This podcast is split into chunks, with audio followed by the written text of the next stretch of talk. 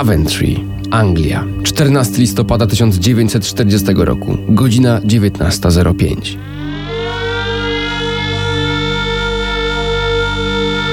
Panie kapitanie, kapitanie Hector! Słucham, poruczniku. Czy dowództwo obrony przeciwlotniczej zaplanowało na dzisiaj jakieś ćwiczenia? Nie sądzę, a przynajmniej nic mi o tym nie wiadomo. W takim razie może powinniśmy... Proszę się nie denerwować, panie poruczniku. Wszystkie jednostki obrony cywilnej są rozlokowane w różnych dzielnicach i są w stanie gotowości bojowej. W razie czego wezwiemy rezerwy. Gdyby to miało być coś poważnego, dowództwo na pewno by nas o tym poinformowało. Kapitan S A Hector, szef policji i dowódca obrony cywilnej Cavendry, nie podejrzewał nawet, jak bardzo się myli. To było coś poważnego. Nad miasto nadciągały bowiem całe eskadry niemieckich bombowców. To miał być jeden z cięższych nalotów w całej drugiej wojnie światowej. Rozkazy naczelnego dowództwa Luftwaffe do poszczególnych sztabów niemieckich sił powietrznych określały go nawet mianem szczególnie ciężkiego odwetu na Anglii. Co ciekawe jednak, zarówno rząd, jak i najwyższe dowództwo Wielkiej Brytanii wiedziało, że ma on nastąpić. Dlaczego więc nie poinformowano ani władz, ani ludności Cavendry o fakcie, iż niemieckie dowództwo postanowiło urządzić im piekło na ziemi? Dlaczego nie podjęto żadnych kroków, by choć częściowo zminimalizować rozmiar strat? Otóż chodziło o zachowanie tajemnicy wojskowej, jednej z największych tajemnic drugiej wojny światowej. O wadze tego sekretu władz brytyjskich niech świadczy fakt, że dla jego zachowania nie zawahały się poświęcić życia tysięcy cywili. Tą tajemnicą, za którą miano zapłacić niezwykle wysoką cenę, było jedno niepozorne urządzenie, a mianowicie maszyna określana kryptonimem ULTRA. Aż do tysiąc dziewięćset siedemdziesiątego czwartego roku milczano na temat jej istnienia. Aż do niedawna nie mówiono o prawdziwej przyczynie tragedii Cavendry. ULTRę, o czym już mówiliśmy w trakcie jednej z poprzednich misji specjalnych, zbudowano w oparciu o stworzoną przez Polaków maszynę do deszyfrowania niemieckich meldunków kodowanych Enigmą. Maszynę tę Polacy przekazali Brytyjczykom już w lipcu tysiąc dziewięćset trzydziestego dziewiątego roku, tak więc ci praktycznie prawie od początku wojny znali treść niemieckich depesz. I jednocześnie czynili wszystko, by przeciwnik nie odkrył tego faktu. Konsekwencje mogłyby okazać się zgubne, gdyby szyfry następczyni Enigmy okazały się jeszcze trudniejsze do złamania. Tak więc istnienie ULTRY okryto największą tajemnicą. W tym celu powołano nawet nową agencję wywiadowczą S L U, tak zwane specjalne komórki łącznikowe. Zostały one utworzone na wszystkich szczeblach dowodzenia sił zbrojnych Wielkiej Brytanii, a ich zadanie polegało na sprawdzeniu, czy zdobyte przez ULTRę informacje nie są nieostrożnie i nadmiernie wykorzystywane. W dodatku pracujący w S L U radiooperatorzy, szyfranci i oficerowie lotnictwa skutecznie zacierali ślady prowadzące do ich źródła, jakim była ULTRA. Cały ten system sprawdzał się doskonale aż do jesieni czterdziestego roku. Wtedy bowiem ULTRA przechwyciła niemieckie meldunki na temat planowanego na Cavendry nalotu. Losy zarówno ULTRY, jak i samego Cavendry miały się rozstrzygnąć w nocy z czternastego na piętnastego listopada tysiąc dziewięćset czterdziestego roku. W baraku numer trzy, niepozornym budynku położonym wśród drzew Bletchley Park, znajdowało się serce ULTRY, a mianowicie bomba, urządzenie imitujące pracę Enigmy. Warto przypomnieć, że owa maszyna, do czego Brytyjczycy przez lata nie chcieli się przyznać i czemu zaprzeczali, była ulepszoną kopią urządzenia zbudowanego przez Polaków. W każdym razie do ośrodka w Bletchley Park, który działał pod przykrywką szkoły szyfrów i dekryptażu, spływały meldunki z sieci angielskich stacji nasłuchowych rozmieszczonych po całym niemal świecie i rejestrujących wszelkie wrogie depesze. Jednym z najważniejszych z owych meldunków i zarazem jednym z pierwszych odczytanych przez ludzi pracujących przy ULTRze był komunikat Luftwaffe dotyczący planu Fall Gelb, czyli przygotowań do inwazji na Francję, Belgię i na Holandię. Wydarzyło się to, gdy mroźne dni zimy właśnie ustępowały pierwszemu kwietniowemu słońcu. Wtedy wyrocznia w Bletchley przemówiła, a Menzies, szef M I sześć, przekazał mi cztery małe kartki papieru, na których znajdował się krótki komunikat Luftwaffe. Wartość tego meldunku z punktu widzenia wywiadu była niewielka, ale dla chłopców z Bletchley Park i dla Menziesa oznaczała, iż stał się cud. Friedrich Winterbottom, szef wywiadu lotniczego M I sześć, nie mylił się. Naprawdę stał się cud. Niemcy nie mogli już ukryć przed Brytyjczykami żadnych tajemnic. Nie byli praktycznie w stanie nikogo niczym zaskoczyć. Byli przekonani o tym, że ich szyfrów nie da się złamać, że Enigma jest nie do pokonania. Mimo jednak posiadania informacji na temat przygotowywanej przez niemieckie siły zbrojne inwazji na zachodnią Europę oraz pomimo faktu, iż w lutym czterdziestego roku jeden z samolotów kurierskich Luftwaffe wiozący plany operacji Fall Gelb musiał lądować przymusowo w Belgii, przez co plany te wpadły w ręce Belgów i przekazane zostały Brytyjczykom, Hitlera nie udało się zatrzymać. W lipcu tysiąc dziewięćset czterdziestego roku wojska niemieckie pokonały Francję i Wielka Brytania została osamotniona w walce z hitlerowską trzecią Rzeszą. Choć może słowo osamotniona nie jest tu najwłaściwsze. Wielka Brytania miała bowiem potężnego sojusznika. Miała ULTRę. I w tamtym czasie dla J I C, czyli Joint Intelligence Command, czyli Połączonego Komitetu Wywiadów Wielkiej Brytanii, było to praktycznie jedyne źródło informacji na temat niemieckich planów oraz sytuacji wroga. Nie istniała jeszcze bowiem sieć umieszczonych na zapleczu nieprzyjaciela agentów. Ruch oporu dopiero powstawał, tak więc ULTRA była sojusznikiem niezwykle cennym, o którego należało dbać. Anglia, pomimo faktu, iż znajduje się w beznadziejnej wprost sytuacji militarnej, nie wykazuje najmniejszej nawet chęci do jakiegokolwiek kompromisu. W związku z tym zdecydowałem się rozpocząć przygotowania do inwazji, a nawet, jeśli będzie to konieczne, przeprowadzić inwazję na Anglię. Hitler, który po pokonaniu Francji proponował Wielkiej Brytanii pokój, zaczynał tracić cierpliwość. W końcu rozkazy do rozpoczęcia operacji Lew Morski zostały podpisane. W portach Belgii, Francji i Holandii zaczęto formować inwazyjną flotę.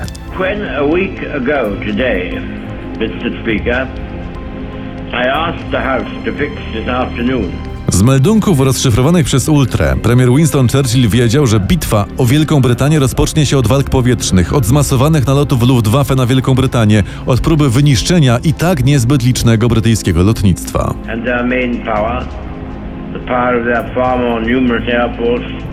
Jeden z owych odczytanych komunikatów, i to autorstwa samego Göringa, wyznaczał dzień piętnastego września dniem Orła. Dniem, w którym Luftwaffe całkowicie zniszczyć miała R A F.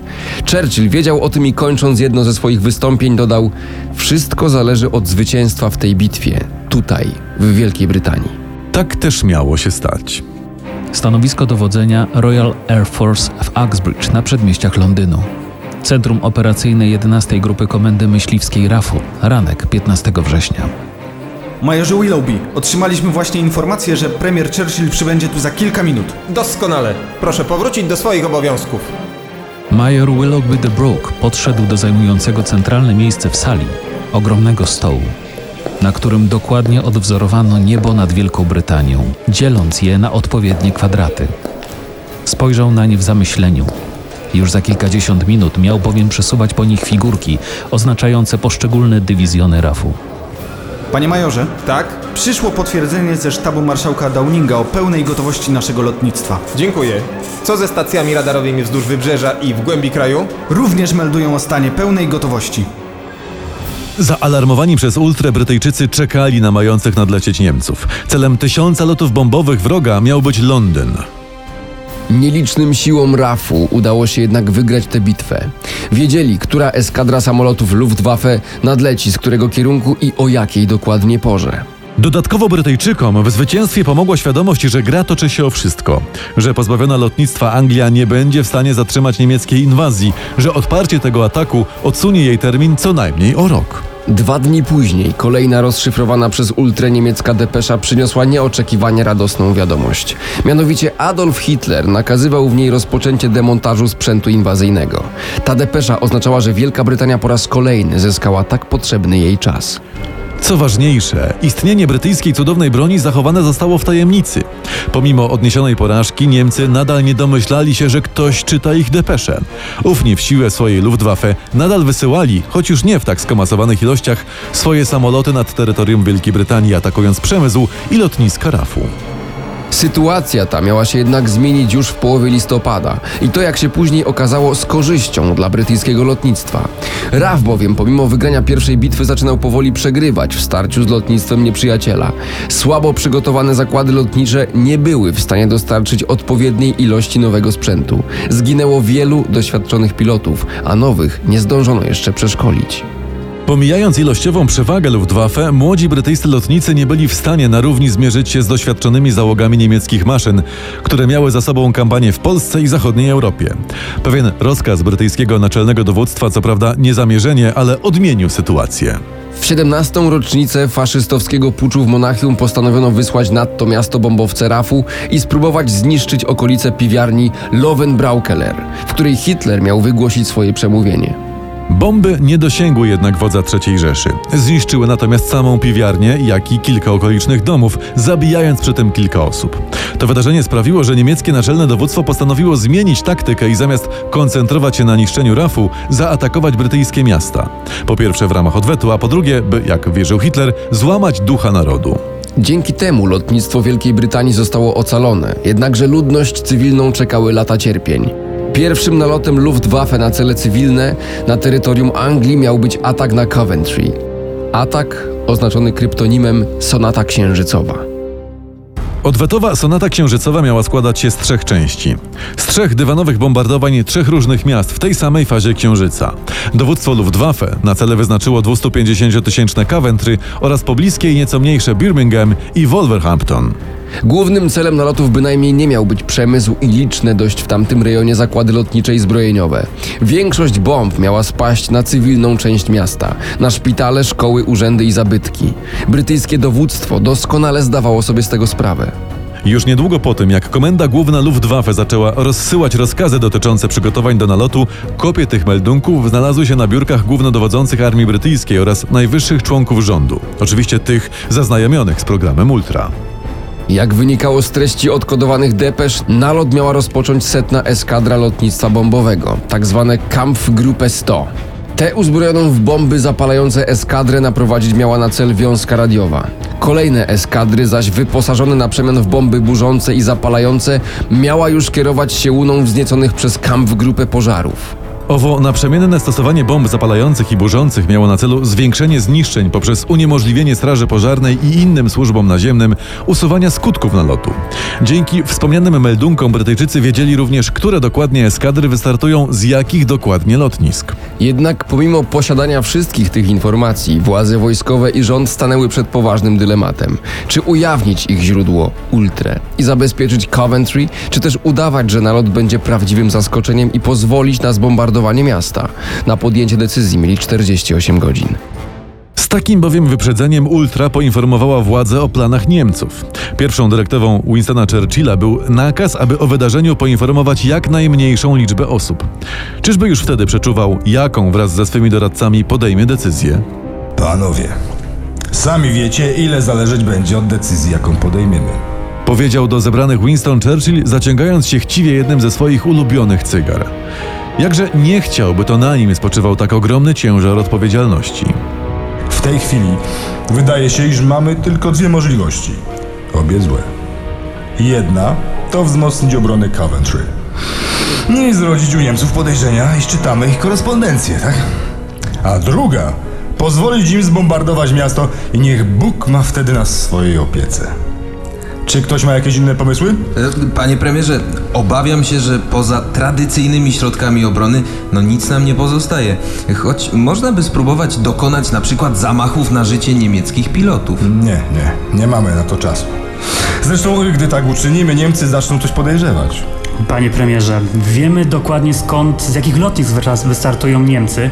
Moglibyśmy ich uprzedzić i zbombardować te lotniska i spróbować zniszczyć stojące tam samoloty. Z kolei te, które ocaleją, moglibyśmy spróbować zatrzymać nad kanałem, w każdym razie gdzieś poza Coventry.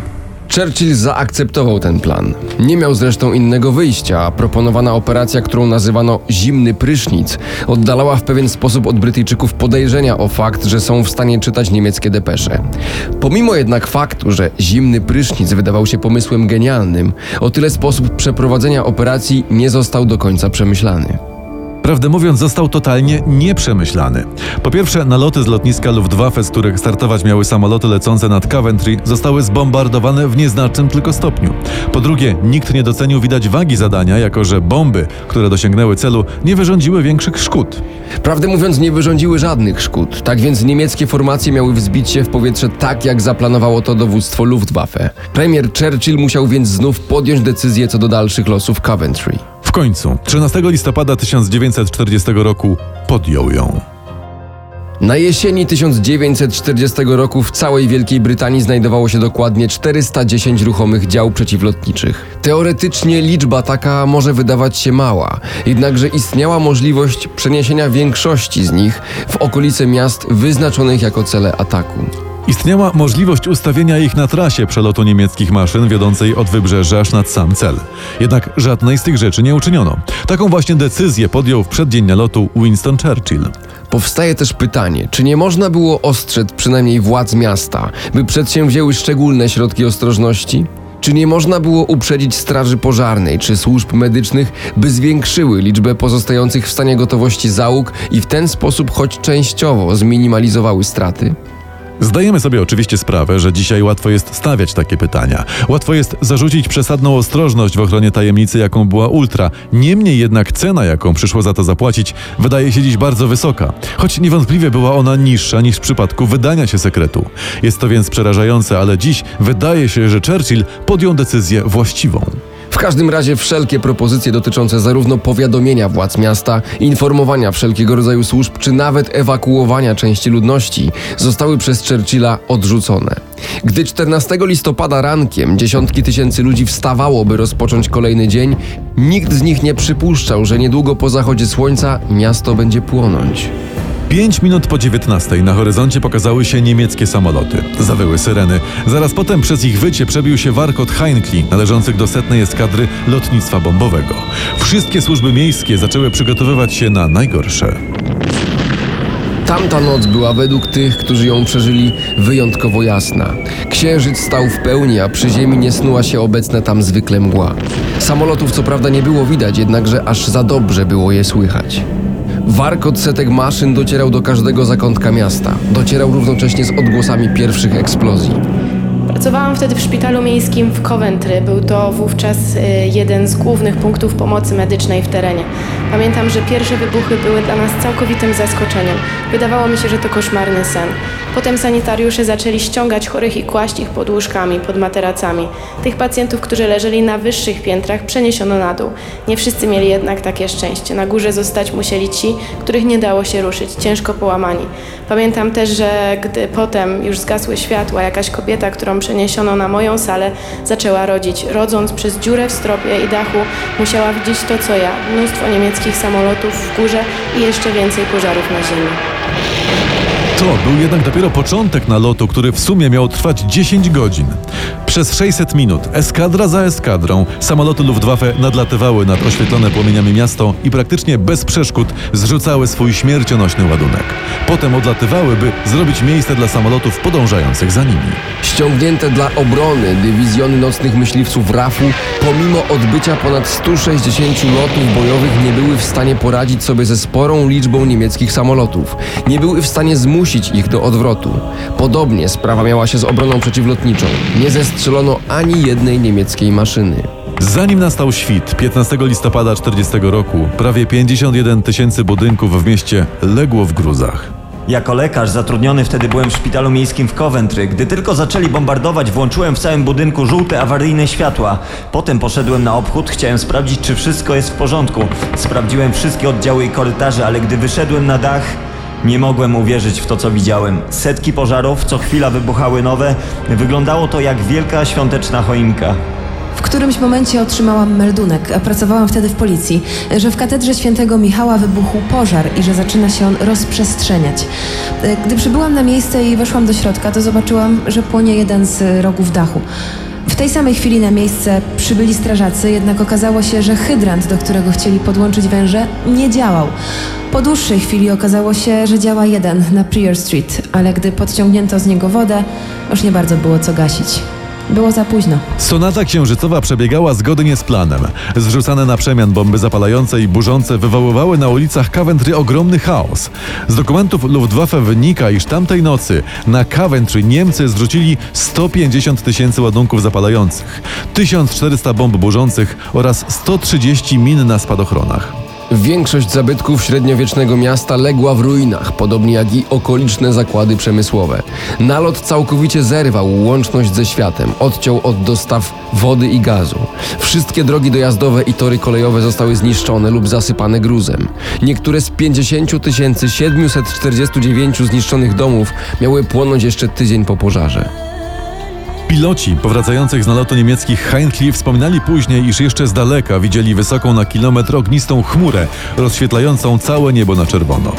Dopiero nad ranem piętnastego listopada do dogasającego Cavendry lub też jego ruin przybyły wezwane przez obronę cywilną miasta posiłki. Mogły już tylko pomóc w odgruzowywaniu i w dogaszaniu ognia. Co do pozostałych miast ujętych w planach Sonaty Księżycowej, nie ucierpiały one tak bardzo jak Cavendry. Postawiono nad nimi balony zaporowe i wzmocniono znacznie obsługę naziemnych stanowisk przeciwlotniczych. Tak więc Luftwaffe nie miała już tak łatwego zadania.